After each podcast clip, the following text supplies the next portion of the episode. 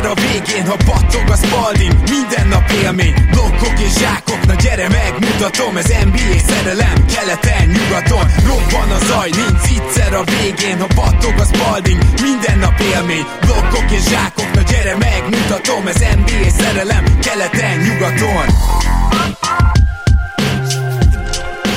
Éj jó! Szép jó napot kívánunk mindenkinek, ez itt a Rap City keleten-nyugaton podcast, a mikrofonok mögött Zukály Zoltán és Rédai Gábor. Szia Zoli! Szia Gábor, sziasztok, örülök, hogy itt lehetek. Ma négy meccset is átbeszélünk, hogy mi történt, és kettőt bevezetünk, aztán szombaton, vagy szombaton és vasárnap dupla podcasttel pedig felvezetjük a playoff párharcokat, de azért nagyon jó, jól néz ki eddig ez a play-in. Mielőtt belecsapunk, szeretném elmondani, hogy köszönjük szépen, most is érkeztek az elmúlt napokban új támogatók Patreonon, köszi szépen, hogy támogattok, és a jövő hónapban is természetesen nyeremény vár, mint ahogy minden hónapban a támogatóinkra, úgyhogy reméljük, hogy ezzel is meg tudjuk hálálni ezt. Ami ezt a négy mérkőzést illeti, elindult a play-in, és hát mondhatunk bármit, hogy ez még nem playoff, de egy meccs kivételével, amit szerintem majd előre is vehetünk, és gyorsan letudhatunk, itt bizony playoff csaták voltak, egyből leesett a tempó, azonnal elképesztően felkészülten jöttek ki a csapatok a másikból, jók voltak a védekezések, én eddig nagyon élvezem. Úgy szintén a, a mai Warriors Lakers az már tényleg gyakorlatilag egy az egyben playoff hangulatot hozott, és, és playoff eredményt is, ugye, mi a pont, pontokat illeti.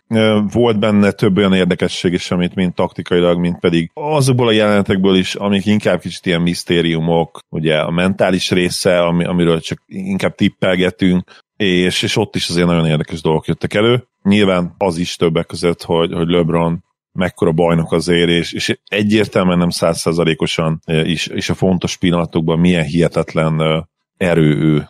Hát igen, ez ismét bebizonyosodott. Na de akkor legyünk túl ezen a bizonyos Hornets-Indiana meccsen, mert hogy hát ez mondjuk egy lájtos alapszakasz meccsnek tűnt leginkább. Én onnan fognám meg, hogy, hogy mondjuk itt feltettem egy miért kérdést, csak még se tettem föl, de, de hogy, hogy a válasz az, hogy gyakorlatilag a Hornets megmutatta azt, hogy miért csikó csapat még, főleg Hayward hiányában, és hogy mennyire nincsen meg egy, egy playoffhoz nagyon kellő eszköze a betörés és a gyűrű támadás. Tudom, a felvezetőben is elmondtam, elképesztően kijött ez a dolog, sokkal jobban, mint ahogy akár én is gondoltam volna. Gyakorlatilag a Hornets odáig tart támadásban, jelenleg Hayward nélkül, amíg esnek a triplák, nagyon szépen tudják körbe mozgatni a labdát, amikor elindulnak befelé, akkor mondjuk abból szinte sose teszik fel, tehát ez tényleg problémás, erre gyakorlatilag az Indiana rá is készült, mindig a triplára törekednek, vagy, vagy hát az esetek ó, döntő többségében az első fél időben nem estek a triplák, és el is dölt a találkozó, mert az Indiana lerohanta őket, gyakorlatilag ennyi transitionből szerzett pontot playoff meccsen, hát ritkán látni, maradjunk annyiban, ezért is mondanám ezt inkább egy alapszakasz hangulatú meccsnek. Igen, jó játszott az Indiana Pacers nyilván, de, de azt, hogy a Joshua Brissett nyom egy huszonhárom pontot, tíz per tizennégy elemezőnyből, bever három triplát, az, az ott, ez, ez a start, hogyha külön megnézed, az már az is sejtetett volna dolgokat. És mondom ezt úgy, hogy egyébként Brissett tényleg nagyon-nagyon kellemes meglepetés, amióta őt berakták ugye a, a kezdőcsapatba, azóta egészen jól játszik, és, és tényleg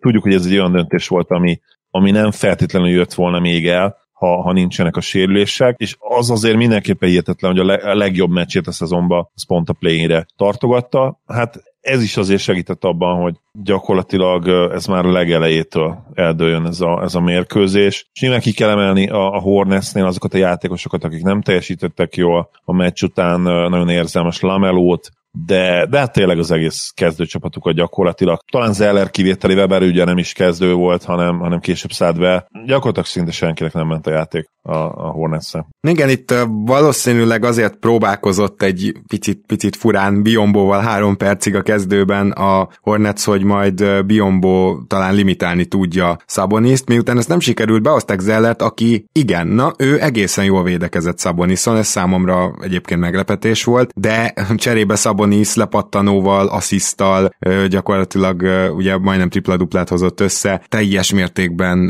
rá irányult figyelmet át tudta fordítani, és a csapattársaknak könnyű helyzeteket teremtett. té jé McConnell dettó, és té jé McConnell tipikusan azon a já- az a játékos, aki, hogyha tud futni a csapata, akkor ő egy elképesztő irányítónak tűnik. Hogyha félpályás lassú támadáson és playoff védekezés, akkor meg így furcsálod, hogy pályán van, és most ugye az első érvényesült, hát a playoff védekezéshez közesen volt a Hornetsnek, és egyébként nem is csak kifejezetten a transitionök miatt mondom, mert ugye Hornets kihagyta ezeket a triplákat, mentek a hosszú lepattanók, és azokat nagyon jól összeszedte az Indiana, és ebből McConnell vezetésével tudtak futni, de egyébként félpályán is teljesen olyan érzésem volt, hogy intenzitásban sem tudták felvenni a versenyt a másik csapattal. Pont, pont ezek a hosszú lepattanók, ezek általában olyanok, hogy nyilván itt a védő és a támadó pattanó közötti differencia az, az közelebb lesz egymáshoz, ezt értjük, ez, mert, mert kicsit több szerencsefaktor van, mint az, hogy egy gyűrű alá pattan, és ott van-e kizárás, vagy nincs, vagy van-e domináns magas ember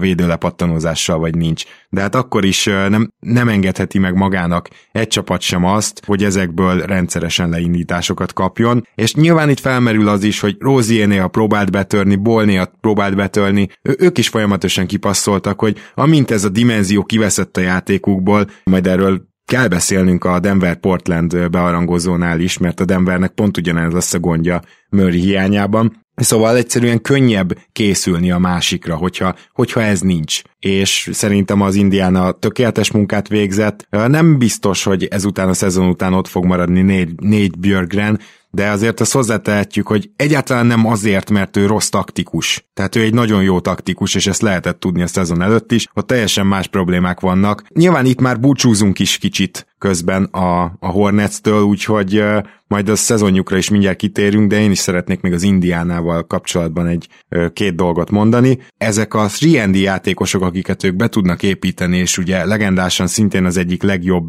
uh, fejlesztő csapatról beszélünk. Ezek a játékosok akkor tudnak ennyire jónak tűnni, mint mondjuk Brissett, hogyha van körülöttük egy olyan playmaking, mint amit Sabonis meg té jé McConnell most tudott hozni. De ezt nem lehetetlen elvenni, tehát azért itt nem tudom én, nem egy Luka Doncsicsot kellett lefogni, úgyhogy azért ilyen szempontból is csalódás volt nekem a Hornets teljesítménye, hogy nem csak, hogy a támadásuk nem működött, hanem védekezésben mindenhol kapituláltak. Teljes csőd volt, igen, a csapat védekezésben, és ugye amiről beszéltünk már párszor, hogy nyolc-kilenc játékos tíz plusz ponttal, az szinte mindig blowout győzelem, és ez természetesen most se volt másképp. A Pacers csapatából nagyon sokan voltak tíz pont felett, számszerűleg nyolcan, ketten közülük ugye húsz pont felett is. Nagyon jól dobták a triplát, ami ugye tudjuk, hogy mennyire kulcsfontosság a mai en bé á-ben, és, és már a play-offban is, és nem is lehetett más a vége igazából, hmm. mint egy, mint egy blowout győzelem. Na hát az Indiana így megy tovább, és majd megbeszéljük, hogy mi várható a Washington ellen, de akkor a Hornets szezonjáról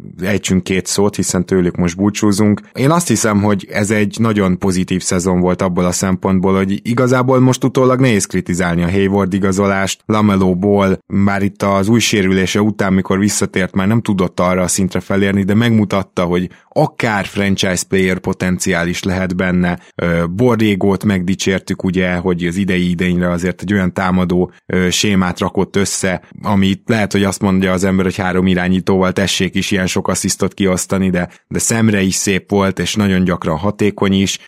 Beszéltünk itt ugye Bridges előrelépéséről, tehát fejlődnek, jobbak, fiatalok, a playoffba még, vagyis hát ebbe a play-inbe még kijött, hogy nagyon fiatalok, de egy, egy nagyon előremutató éven vannak túl. Szerintem a kiesés ellenére sem lehet csalódott egy Hornets drukker sem. Ezzel abszolút egyetértek, és így, hogy megvan már ez a piece, ugye LaMelo személyében, aki köré úgy néz ki, hogy lehet majd építeni, de nyilván a, a második éve a sophomore szezonja azért mérvadó lesz ebből a szempontból, ott, ott egy nagy ugrás kell tőle, egy, egyébként valóban ragyogó újonc idény után, de szerintem Bridges is egyébként, aki nyilván inkább a számok és a statok alapján, de azért ő nem volt rossz, talán ő volt az egyetlen a csapatból, aki, aki támadásban úgy igazán meghatározó tudott lenni, védekezésben persze neki is voltak ugye üres járatai. Most uh, nem a szezonról beszélsz, hanem visszatértél a play-in meccsre, ugye? Így, így van, okay. Visszatértem a play-in meccsre.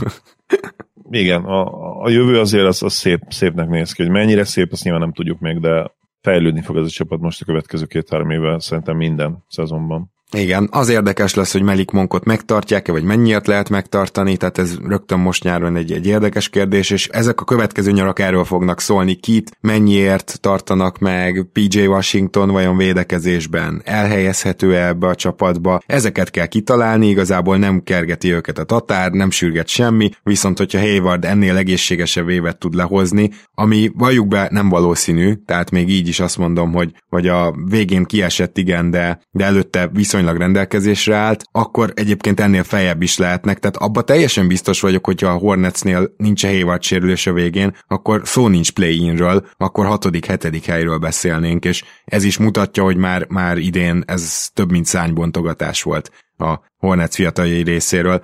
Na akkor menjünk át ö, szerintem először a másik olyan meccsre, ahol szintén búcsúzunk valakitől, tehát a Memphis Grizzlies és a San Antonio Spurs összecsapására, ahol a Grizzlies azért azt gondolom, hogy kijavított nem egy hibát, amit a Warriors ellen láttunk. Legegyszerűbben úgy tudnám összefoglalni, hogy volt legalább négy-öt olyan játékos, aki végre rájött, hogy playoff meccsen van, és Valančiunas dominált, Brooks elől-hátul villogott, és végre Moranttől is egy abszolút megfelelő mérkőzés jött. Úgyhogy amikor azért több kulcsjátékosod is viszi a csapatot a hátán, és igaz, hogy most a pad, amikor bejött, akkor a San Antonio gyorsan rohant valami tizenöt nullát, vagy nem is tudom, tehát ez tizenhét, most nem sikerült. tizenhét nulla. Azaz, ez most nem túlságosan sikerült, de a kezdők gyakorlatilag lemosták a San Antonio kezdőit. Teljes mértékben is, hogy mondta, Jonas hihetetlen domináns volt, kihajtotta belét is, ezt hozzá kell tenni. Tehát ha volt a, a második félidőben a negyedik negyed előtt egy olyan szakasz, amikor szinte alig tudott már járni a pályán, minden egyes lepattanóért küzdött, nem csak a, a, a védő palánk alatt, hanem a támadó oldalon is,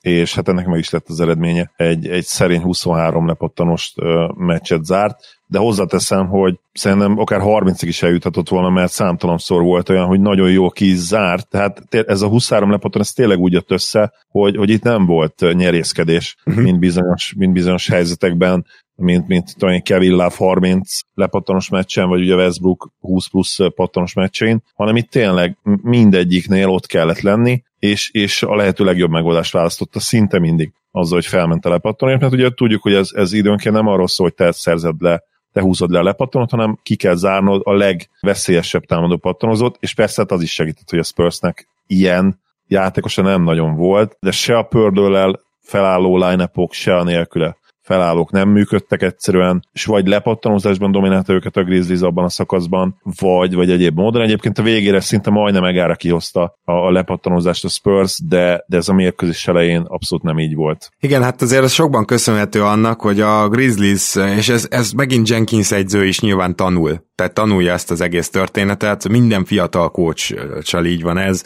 Hát sikerült felküldeni a pályára egy ilyen teljes csereline-upot, amivel pont az volt a baj, hogy nem volt benne se Brooks, se Morant, se Valančiunas, és ez a három ember rajtuk keresztül szerezték a pontokat gyakorlatilag. Vagy ők adták az asszisztot, vagy ők dobták a pontot, amikor eredményesek voltak, és sikerült pályára küldeni azt a Grayson Allent, aki a sérülése után nagyjából úgy nézett ki, mintha a G-ligás játékos lenne, ott is talán csak csere. Én, én nem tudom összeszámolni, hogy pontosan hány védekezési és támadásbeli hiba történt Grayson Allen részéről az alatt a tizenhét nulla alatt, de ilyet nagyon ritkán látni, és nyilván sérült, abszolút nincs formában, nem, ez nem az a meccs, ahol visszaillesztesz egy ilyen játékost, egészen tragikus volt, miközben Tillman sem igazán tudott érvényesülni a palánkok alatt, és itt most nem a posztapokra gondolok, hanem főleg a lepattanókra. Ez, ez az időszak volt az, ami miatt visszajöhetett a Spurs, aztán azért a kezdők folyamatosan el tudtak húzni, és bár az végeredmény szoros lett, de egy igazi playoff meccsen a két egyébként kevés triplát dobó csapat közül végig úgy érezte az ember, hogy a Memphis a jobb, és a Memphis irányít. Rudy Gay-t én megdicsérném a másik oldalon, ilyen clutch kosarakat szerzett, fontos kosarakat, Patty Mills is ugye a padról, főleg amikor Grayson Allen fogta, az mondjuk egészen félelmetes volt néha, de, de, de igen, tehát, hogy, hogy voltak a Spurs padjáról jó teljesítmények, Murray a, azt hiszem tripla duplázott, ennek ellenére sem tudott ugye olyan driving force lenni, olyan, a, aki tovább viszi a csapatát, de Rozan mindentől telhetőt megtett, egyedül kevés volt, és a Spursnek a spacingje, az pedig hát így még, még, még rosszabbnak tűnt egy ilyen rájátszás hangulatú meccsen. Ugye tudjuk, hogy a, a Grizzliesnek is az, az lesz a problémája a közeljövőben, ugye, hogy nem elég jó triplázó csapat, de a, a Spursnek pedig nem csak problémája, hanem ugye a végzete is lett gyakorlatilag ebben a szezonban ez. Nincs egyszerűen olyan minőség és mennyiségű talent náluk, ami, ami ugye kéne. Ez a Memphisnél abszolút megvan, és itt kijött az, hogy mélyebbek és gyakorlatilag jobbak. Még, még az a jé jé jé is, aki tök egyértelműen nem rázódott még vissza teljesen, ő is mennyire fontos volt, és mennyire jó all-around meccset le tudott hozni. Bevert ugye két triplát a mér- mérkőzés legelején, az egyik, a második az ilyen heat check volt gyakorlatilag, igen. Az a nagyon-nagyon megadta az alaphangot, és, és az, hogy itt el tudott menni az elején majdnem húsz, vagy talán, sőt, talán több mint húsz ponttal a, a Grizzlies az első negyedben már, és, és ezzel mondjuk ki gyakorlatilag megnyerte a mérkőzést. Igen. Uh, Ez, ez, ebben abszolút kulcs szerepet játszott ő, ő is, és, és Morant egyébként inkább a második félidőre érkezett meg, ott viszont nagyon nagy szükség volt rá, mert azért rezgett el időnként, és kijött az, hogy mennyire rutintalan csapat még ez a, ez a Memphis. Hát illetve akkor azért a Spursnek nem egy bravúr kosárba esett, hogyha igen, gay igen. emberről eleresztett tipláira gondolunk például. Így van, igen, és az az igazság, hogyha Az, azért, hogyha jobban büntetőzik a Grizzlies, mm. akkor, akkor nem lett volna ennyire szoros a végén. Tehát bizony. Ez, ez, a, ez a majd, hogy nem historikusan pocsék büntetőzés, amit bemutattak ezen a mérkőzésen, ez, ez azért kellett ahhoz, hogy ez szoros legyen a végére. Így van, így van, és akkor gyakorlatilag el is búcsúzhatunk a Spurs-től, talán még azt dobnám be ide, hogy Kyle Anderson négy blokkal már megint ö, hasz, elképesztően hasznos ez az ember. Kettő monster blokk volt konkrétan igen. közte, ami után, az egyik után ünnepelte magát teljes joggal, a másik után pedig lecseszte a csapattársait, mert ugye volt már előtte is egy blokk, ővé volt a második, mindig csak ketten voltak fent a támadásra, és végül a támadó patronot betette a Spurs. Azért az ott jelzésértekű volt, tehát egy, egy, egy Ja Morant húsz évesen miért nem nyargal ilyenkor vissza, ilyenkor felmerül bennem a kérdés. Hmm. De oké, okay, oké, okay, egy játékot nem biztos, hogy ki kell így emelni külön. Előfordulhat, azt hitték, hogy sima kosár lesz belőle, és lehet, hogy egyébként meg egy gyors vissza, a labda gyors vissza lövésével másik oldalon meg előnybe kerültek volna. Lehet, hogy a mai ligában azért ezt így el lehet nézni így egy-egy alkalommal. De azért ez nem a playoff mentalitás még, és azt nyilván meg kell tanulni. Na búcsúzzunk el ettől a Spurs-től akkor, amelyik... Ö, beszéltünk róluk korábban, hogy ö, arculatot váltott erre a szezonra, abszolút inkább védekező csapat lett az előző évek támadó csapataival szemben, Aldridge kikerült gyakorlatilag a rotációból, majd kivásárolták, és a fiatalokra építettek, annyira, hogy azt hiszem, hogy ö, top ötben vannak a legfiatalabb átlag életkorú csapatokat tekintve jelenleg, ami a Spursre szerintem elég rég volt jellemző. Ennek kicsit megfelelő is volt az idény, mert hullámzó ö, volt, és a leolvadás egyébként előbb jött, mint mielőtt elképesztően nehéz lett volna a menetrendjük, ugye az utolsó tíz-tizenöt meccs az ö, azt hiszem a legnehezebb volt a ligában nekik, de már előtte is leolvadtak, így hát nem csoda, hogy ennyire rosszul, azt hiszem, hogy egy kettő tizeneggyel fejezték be az utolsó tizenhárom meccsen ezt a szezont, és ennél többet nem tudom, hogy hogy lehetett volna ebből a csapatból kihozni, mert ugyan mondhatjuk rájuk, hogy miért nem dobnak el több triplát, csak az a baj, hogy már nincs itt Bertans, az a baj, hogy Derek White a sérülésből visszajöve nem dobta olyan jól a triplát, aztán megint megsérült, nehéz modernebbet játszani egy ilyen felépítésű ö, csapattal, miközben védekezésben pedig abszolút nagyot léptek előre, szóval ha most csak a fiatalok szempontjából nézem ezt az idényt, akkor teljesen rendben volt, azt kell, hogy mondjam. Ezzel egyetértek, több olyan játékost is fel tudott megint fedezni a Spurs, akik, akik jó en bé á játékosok lesznek. És ez önmagában tök jó, tök szép dolog. Nyilván olyan nagyon sokkal nincsenek még beljebb ettől, és valahogy kellene az a játékos, aki körül ugye megint lehet majd építeni egy franchise-t, mert le, legyünk őszinték, náluk azért kicsit az volt, mint most a Mavs-nél, ugye, hogy volt Dirk húsz évig, aztán átadta a stafétabotot, náluk előtte volt az ugye, hogy volt David Robinson, nem tudom, tíz plusz évig, aztán még pár évig együtt Duncannel, aztán Duncan volt megint gyakorlatilag húsz évig, és ők tudják a legjobban, hogy, hogy enélkül az igazi franchise piece nélkül te csinált sok minden, de, de nem fogsz visszaérni az ígéret földjére. Viszont erről is beszéltünk nagyon sokszor már, amíg Pop aktív, és nem vonul vissza, addig kizár dolognak tartom, hogy a Spurs tankoljon.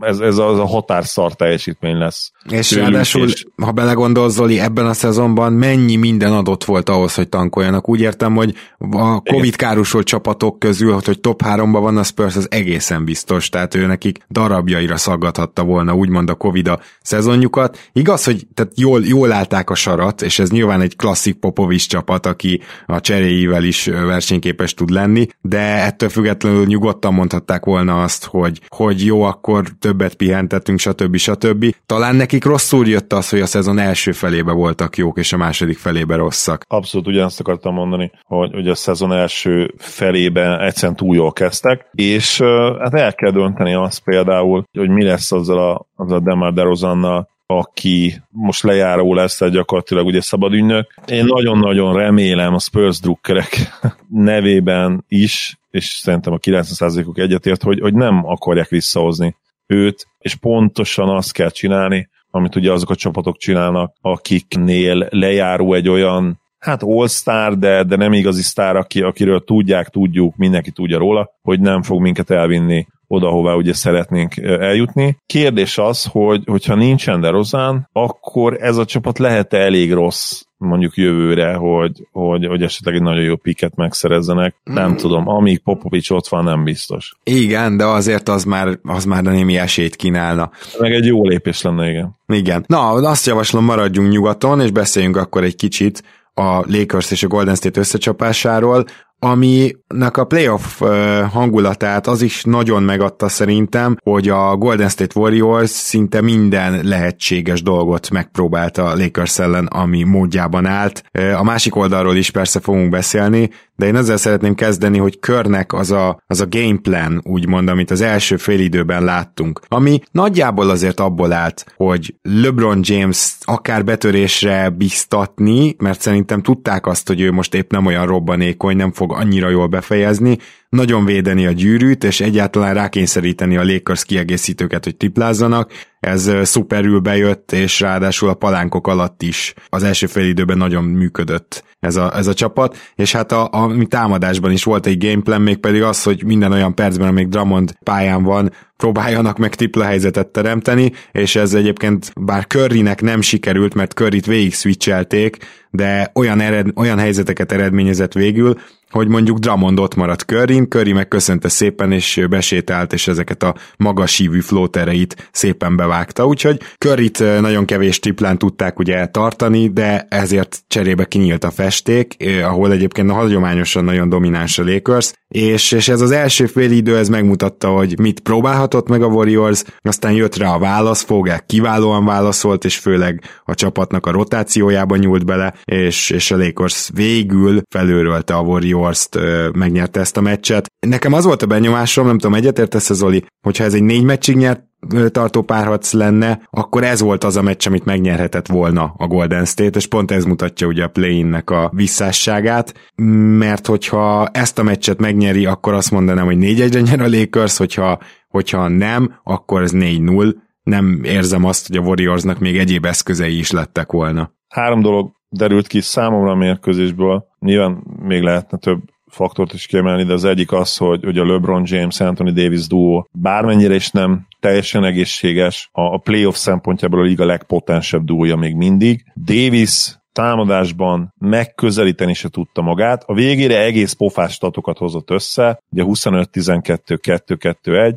de támadásban nagyon gyenge volt. Hogyha, hogyha néztétek a meccset, akkor szerintem egyetértetek velem. Védekezésben viszont egy tényleg egy, egy hihetetlen bízt a csávó. Ha, ha egy mérkőzésre kell valami földön túli védő teljesítmény ma a ligába, én szerintem egy mérkőzésre őt választom. Biztos, hogy nem Rudy Gobert választom helyette, aki sokkal kevésbé sokoldalú, és szerintem az is biztos, hogy nem Ben Simmons-t vagy, vagy Giannis Antetokounmpót, mert Davis arra képes tényleg, hogy, hogy a palánk alatt is leradíroz mindenkit, ha kell, és nem arról van szó, hogy leradíroz, hogy minden hülyeségre elmegy blokkol, mint mondjuk egy André Drummond régen, most már azért Drummondra se annyira jellemző ez egyébként. Főleg ezzel hanem... a plusz tíz kilóval, amivel ott kocog.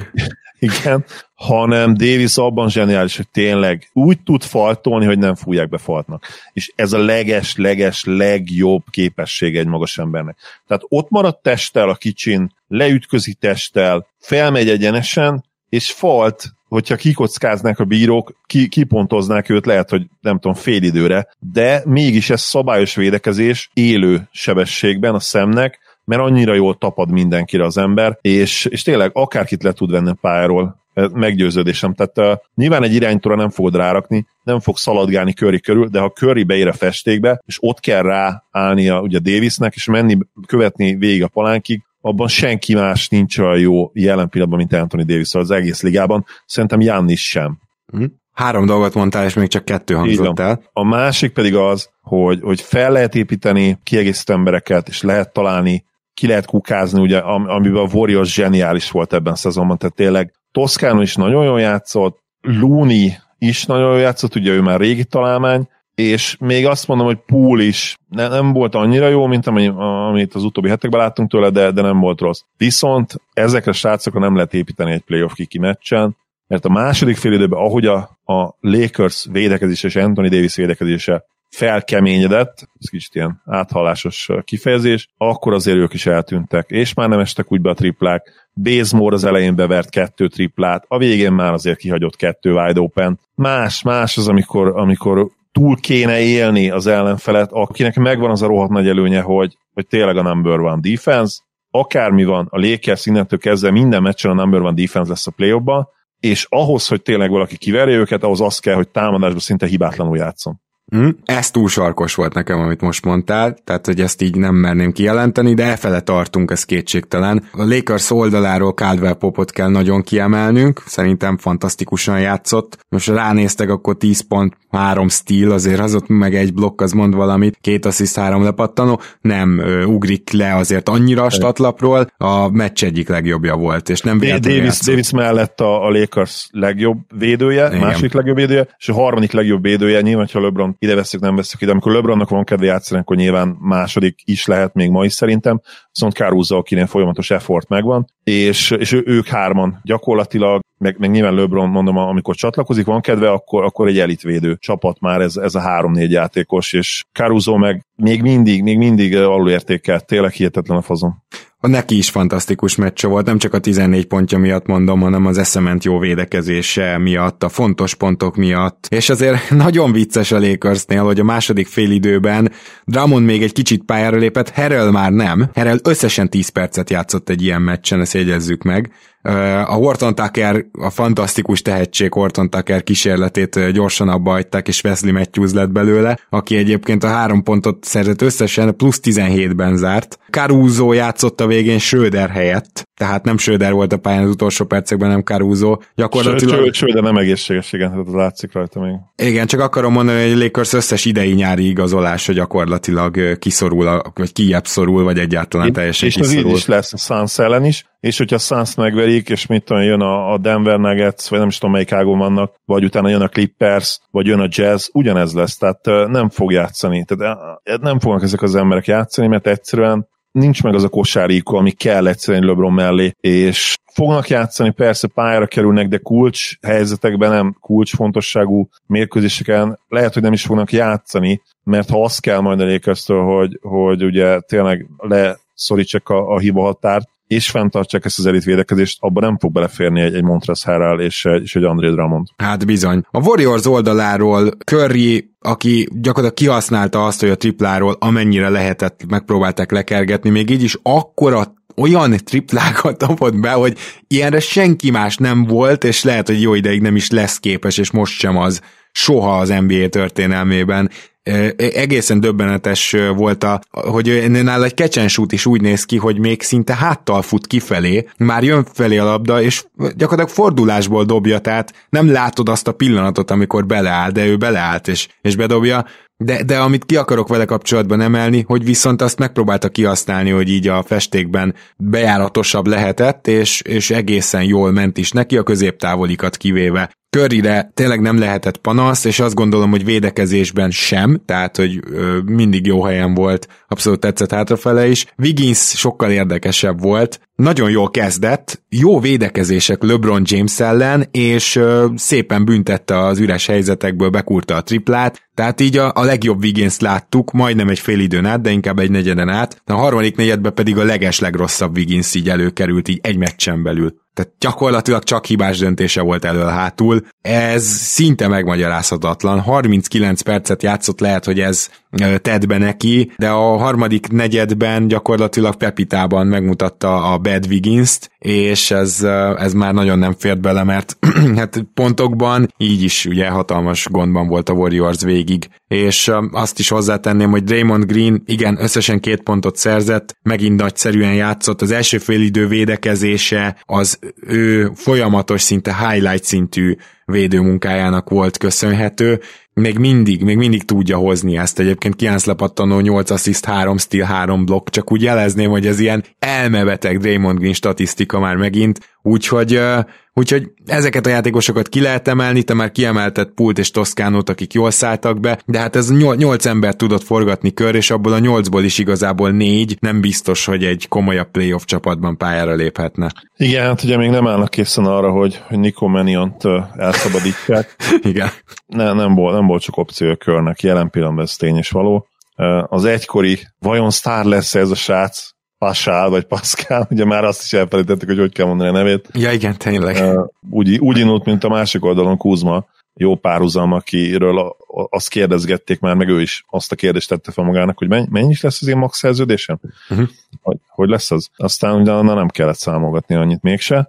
Igen. Nem kellett addig elszámolni. Egyébként Kuzma ugyanez, tehát ő is, ahogy, ahogy haladunk előre, egyre kevesebbet fog játszani, de Kuzma legalább arra képes, hogy, hogy felismerte azt, hogy ő nem olyan jó, mint amennyire gondolta magát, meg mint amilyen jónak mások gondolták, és beállt a sorba, csinálja a dolgát, de, de erre Harrell és Drummond nem igazán képesek. De ennek ellenére, amíg megvan a Lakersnek ez a, az a nyolcas rotációja, addig, és, és ez a védekezése, ez olyan hihetetlen nagy előny ez a védekezés. Igen. És, és persze ebben az is benne van, reputáció. És, és igen, nem fognak befújni annyi faltot a Lakers ellen, annak ellenére, hogy, hogy többet fognak faltolni átlagosan, ahhoz képest ugye, hogy milyen kemény védekezés játszanak, mint mondjuk más csapatok, és arányaiban, összességében lehet, hogy több faltot fognak fújni rájuk, de arányaiban nem, és ez megéri nekik majd, és ezért a reputációért, és most a hétereknek mondom ezt, azért ez a csapat megdolgozott, és kőkemény és jó védekezéssel dolgozott meg. Nem azt mondom, hogy nincsenek, vagy nem lehetnek olyan mérkőzések, pillanatok, amikor a bírók picit maguk alá csinálnak, és, és látják, hogy LeBron James ott van, és Anthony Davis ott van, és, és automatikusan neki kedveznek, persze lehet ilyen, de itt a, a kredit nagy részét azért a Lakers filozófiája és a játékosai érdemlik meg. Tehát ők nem azért kapják meg ezeket a faltokat, mert ők a Los Angeles Lakers jelen pillanatban, hanem azért kapják meg, mert ők, ez a csapat ezzel a reputációval, amit fel is kellett építeni. Igen. Akkor menjünk át a keleti hetedik-nyolcadik helyezett csatájához, ami szintén jó meccset hozott, tehát itt ugye ez három jó meccs volt, és azt gondolom, hogy szintén volt egy playoff hangulata. Talán azért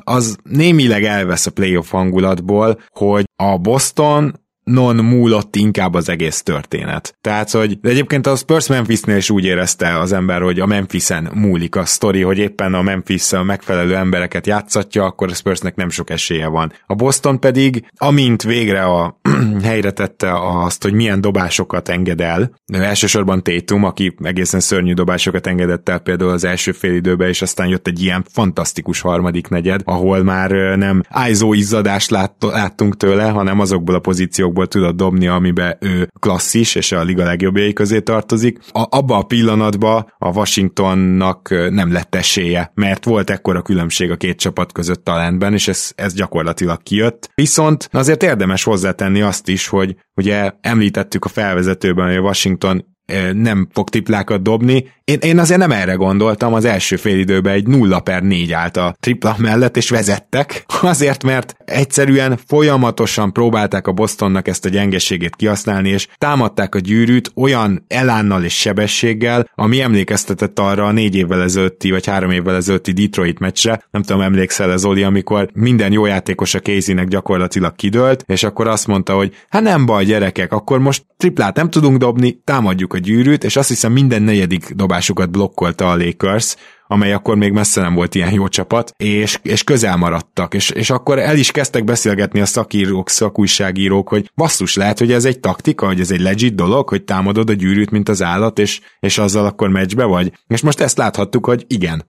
Meccsbe lehet vele lenni, igen, de, de ha ránézel a végén statra, hogy három per huszonegy, akkor azért elég nyilvánvalóvá válik, hogy, hogy ezt a mérkőzést toronymagasan elveszítették, és blowout lett a vége. Én értem, hogy értem, amit mondasz, és taktikailag valóban, például ugye az első fél idő, hogyha, hogyha nem megy valami, nincs tiszta dobóhelyzet, ne erőltessük, de, de a mai játékban egyszerűen nem lehetséges ez. Még egy mérkőzésen belül sem tudsz hosszú távon sikeresnek lenni a ilyen, ilyen hihetetlen hiányossággal. Hát a Boston és... el is vette ezt tőlük a harmadik negyedben, tehát addig tartott nekik a meccs.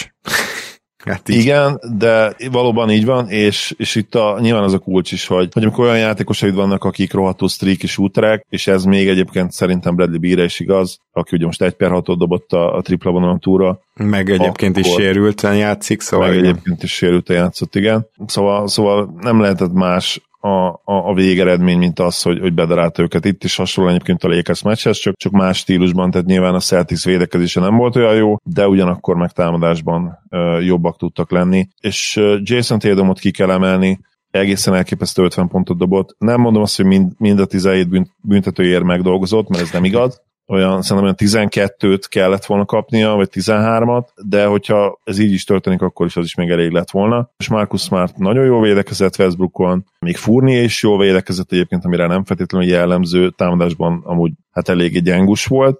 És, és persze Kembát ki kell emelni, aki térim után felnőtt tényleg második számú opcióként ezen a mérkőzésen, és hogyha bármit csinál majd a Celtics ebben a, a play-offban, és ugye a Nets ellen, és szoros se tudja tenni ezt a párcot, akkor a, biztos, hogy az fog történni, hogy Kemba Walker konzisztensen a második legjobb játékosuk lesz abban a párhozban. Igen, ami így a sérülése után egyébként egészen nagy szó, és ezt ugye említettem a párharc felvezetőjében is, hogy Kemba Walker azért életjeleket ad mostanában, ez is abszolút egy ilyen pozitív életjel volt, és hát itt még ugye búcsúzni nem búcsúzunk egyik csapattól sem, de azt megnézzük, hogy mit várunk két mindent eldöntő play-in meccsen, akkor maradhatunk szerintem a Washingtonnál. Mennyivel lesz könnyebb dolguk esetleg a, az Indiana ellen? Mert én azt gondolom, hogy nem lesz könnyebb dolguk, és én, én meglepődnék, hogyha a Washington ugyanígy ne tudná az Indiana is korlátozni, úgymond. Hogyha Beale uh, sérült és érzi,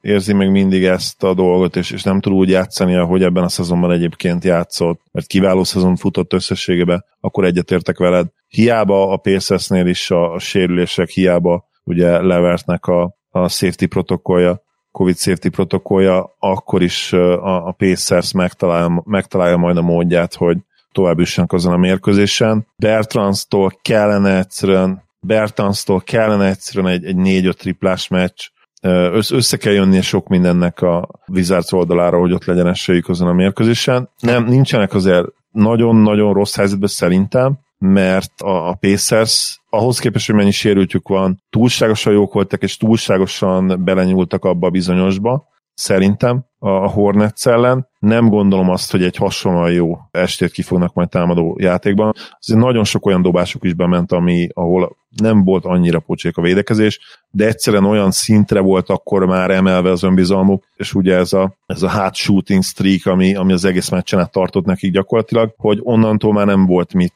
tenni, megindult a lavina, és, és ugye végig is ment, de most, ha esetleg nem kezdenek olyan jó dobással, akkor azért egész más mérkőzés lehet ez, és én most nem várok egy ilyen nagyon százhúsz pontos mérkőzést azon, hanem, hanem inkább ilyen szorosabb, ilyen száz pont környéki, és, és a végén fog szerintem eldőlni. Ezt is remélem nyilván, mert szeretnék egy jó mérkőzést látni még az utolsó play-in meccsek egyikén.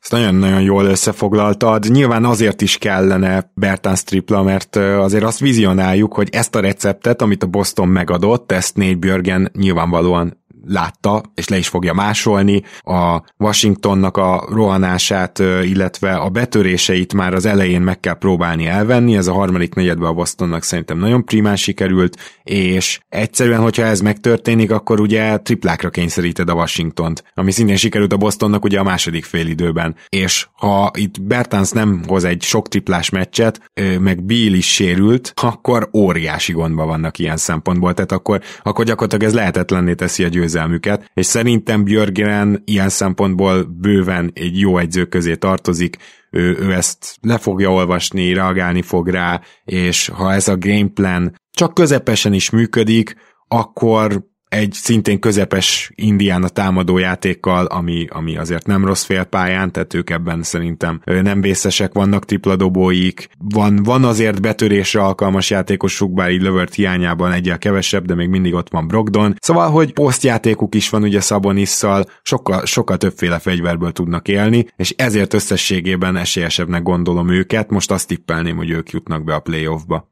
Akkor csak azért, hogy legyen fun, akkor én pedig a Wizardsot mondom. Egy szoros mérkőzésem. Ó, oh, yeah. Na, és akkor van még egy hát nagyon pikásnak ígérkező találkozónk a Memphis Grizzlies és a Golden State Warriors között. Hát gyakorlatilag lejár, ez, ez egy második meccs lesz, és én ezért gondolom azt, hogy a Memphis lesz végül a, a továbbjutó, hogy kezdjük a tippemmel, vagy, vagy hogy a Memphis látom egy picit esélyesebbnek, mert ugye, hogyha emlékeztek a Covid dupláknál is, hogy milyen jelenség volt az, hogy szinte bármilyen gyenge csapatról van szó, az kiegyenlített a második meccsen, vagy hogyha ő nyert, akkor az esélyesebb csapat egyenlített, de hogy elosztották ezt a csapatok, van egy meccs, amin látod, hogy mik a gyengék, arra ugye tudsz reagálni, és ilyenkor néha a hátrányban lévő csapat van előrébb azzal, hogy ő reagál, és azt gondolom, hogy itt egy teljesen hasonló szituáció van, és én, én ezért hiszem, hogy a Memphis felé billenhet a mérleg nyelve, kivéve, hogyha Brooks megint bejut a hatból négy nagyon buta faltot, mert azt beszéltük ugye korábban is, hogy Brookson kívül viszont abszolút nincs emberük Curryre, és nekik nagyon fontos, hogy Valančiunas pályán tudjon maradni, tehát nem switchelgethetnek össze-vissza a Curry pick and rolloknál. De hogyha ezeket a hibákat kijavítja a Memphis és Brooks pályán tud maradni, akkor egy árnyalatnyival a szerintem most meglehetősen elfáradó Golden State ellen esélyesebbnek tartom őket. Mind, mind múlhat szerinted ez a második találkozó, ez a gyakorlatilag mintha egy párharcnak lenne a második állomása? Mm, szerintem kiki meccs és párharc lesz. Nem gondolom azt, hogy a Warriors feltétlenül esélyesebb lenne. Még akkor sem, hogyha valószínűleg a Bukéknál ők lesznek ilyen három-négy pontos favorit. Curry nyilván, nyilván nagyon-nagyon fontos, ezt nem vitatom, és, és, és egy előnyből indul a Warriors, de mélyebb a Grizzlies, magas poszton szerintem jobbak, hogyha valaki ellen talán kevésbé lehet hatásos Green, az pont ugye Jonas, mert ő azért nagy, nagy neki, túlságosan erős. Green is borzasztó erős, de, de Jonas szerintem nehezebb és erősebb, mint, mint Anthony Davis, és mélyebbről próbálkozik, tehát Davis bele tudott kergetni jumperekbe, és Davis is jól érzi magát ebben a szerepben, mert időnként borzasztóan elkapja a fonalat, ugye, és beveri ezeket. Jonas tudott, hogy végig fogja gürizni ott a palánk alatt a mérkőzést, és, és ez szerintem annyira nem fekszik uh, Draymondnak ellene, úgyhogy uh, Brooks a másik kulcs nyilván, uh, nem játszott összességében rosszul ezen a mérkőzésen, a statjainál szerintem azért picit gyengébb volt, a meccs végére egészen jó statjai voltak, de, de időnként azért erőlködött, legyünk őszinték, tőle egy letisztultabb játékot várok, és kell, és Ja Morantnak valamilyen szinten meccselnie kell Curryt, nyilván nem stílusban és triplában, de, de production terén szinte nem lesz könnyű. Összességében picivel esélyesebbnek tartom a Warriors, de, de nagyon-nagyon szoros mérkőzést várok, és, és hasonlóan az utolsó alapszakasz beli csatájukhoz, hát ha, hát ha egy hosszabbítást is látunk végre most a play-inben. Ami még kulcs lehet szerintem, az az, hogy ugye mennyire változtat a Warriors egy nyertes meccs után az esetleges hibákat nézve. Tehát például arra gondolok, hogy amikor a Golden State védekezett a Memphis Grizzlies ellen, akkor azért nagyon nehezen találták meg azt az egyensúlyt, hogy mennyire védjék a saját palánkjukat. Pedig szerintem sokkal jobban kellett volna még ennél is tömörülni, úgymond, mert ha rá tudod kényszeríteni a Memphist arra, hogy triplákat dobjon, akkor igaz, hogy ez egy, ez mindig egy veszélyes ö, ö, helyzet, mert a Memphisnek vannak jó tripládobói, csak nincs elég ö, tripla kísérletük, de hogyha ezt meg tudja oldani a Warriors, és talán csak egy vagy másfél negyeden keresztül nem mennek be a Memphis triplák, akkor viszont komoly előnybe kerülhet. Na most nyilván, vagyis, hogy azt gondolom, hogy Jenkins még egyszer nem küldi pályára Grayson Allent, viszont azért itt Meltonnal, Bainel, Jaren Jackson juniorral, aki a Golden State elleni meccsen egyébként szörnyű volt, szemben ezzel az általad is megénekelt Spurs elleni teljesítménnyel. Szóval mondjuk, ha viszont ez a három elkapja a fonalat, őket meg nem annyira lehet otthagyni, úgyhogy ez egy ilyen érdekes játék lesz, És nyilván Draymond Green akár a helyzet tört része alatt tudja ezeket a pozíciókat elemezni, annak megfelelően küldözgeti a csapattársait, éppen ezért a Memphisnek szerintem egy kicsit gyorsabban is kellene játszania, mint ahogy játszott az első meccsen. Úgyhogy mind a két oldalról most elmondtam, hogy mik azok, amikben szerintem javulhatnak, meg nyilván a, a, a memphisi leolvadások, hát minél kevesebb lesz, annál több esélye lesz a maciknak. Akkor végére is értünk igazából, nagyon élvezem eddig a play-int, te is ugye ezzel kezdtél, ez a két mérkőzés is gyaníthatóan egy igazi kiki csata lesz, mi pedig, ha minden igaz, akkor szombaton jövünk és beharangozzuk a valós playoff csatákat. Így van. Nagyon örülök annak, hogy, hogy tényleg jó meccseket láthatunk még az igazi playoff előtt is. A mai az, az szerintem szenzációs volt, a, a Lakers Warriors, és ugyanilyet, ugyanilyet várok, valami hasonlóan számítok legalábbis a, ugye a Warriors Grizzlies-től. És van egy csomó olyan párat, ami, amire megmondom, hogy nem tudom, milyen tippet fogok hozni. Jó, ne a, is mondd. A, Bla- a Blazers Nuggets, szerintem a Nuggets Blazers az egyik legnehezebb. Igen. Fogal- fogalmam sincs, hogy mit fog tippelni. A Clippers Mavericks valamivel azért könnyebb, ott, ott nyilván a Clippers kell kihozni majd favoritnak. A Suns Lakers szerintem brutál nehéz. brutál nehéz, mert ott tényleg olyan szinten bele kell majd mennünk, hogy, hogy tényleg ilyen szenáriókról is beszélünk. Mi van, hogyha a Suns kiegészítőemberi nem dobnak olyan jól, akkor ugye Paul és Booker is fel, fel tudnak jönni. Mindegy, nagyon sok, nagyon-nagyon sok esetőség van, és ott tényleg jobban belemegyünk majd a lehetséges taktikákba is. Szerintem kidolgozunk akár egy, egy ilyen sablont is. Már most is megvan már nagyjából ez a sablon egyébként,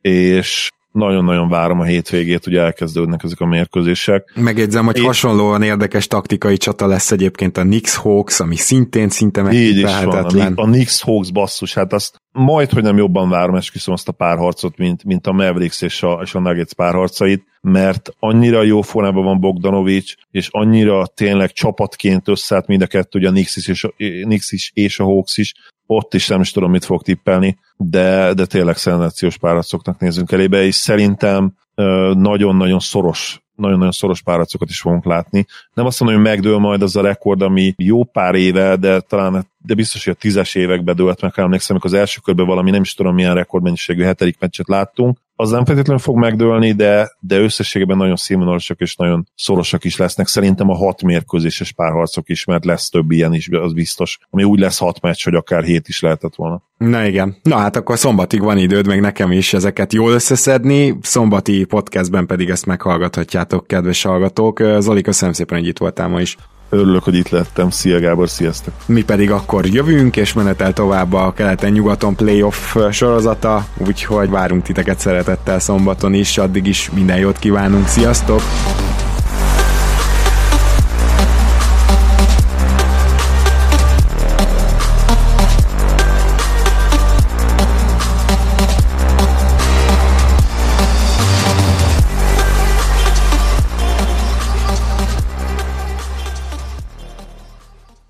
Ha más podcastekre is kíváncsi vagy, hallgasd meg a Béton műsor ajánlóját. El tudod képzelni, hogy a podcastet, amit éppen most hallgattál, fél év múlva már a mesterséges intelligencia generálja? Mi sem. De ha érdekel, eljött már a gépek lázadása. Hallgass bele az Embertelen Podcastbe. Orsós Lajos vagyok, a műsor házigazdája. Egyelőre még élőben. Egyelőre. Fedezzük fel együtt, hogyan ismerkedik, randizik, mesél és vitatkozik Betty és Péter. Két teljesen mesterséges intelligencia. Lajos, a podcast címét mond még egyszer, léci. Oké. Okay. Embertelen Podcast. Ez a műsor a Béton közösség tagja.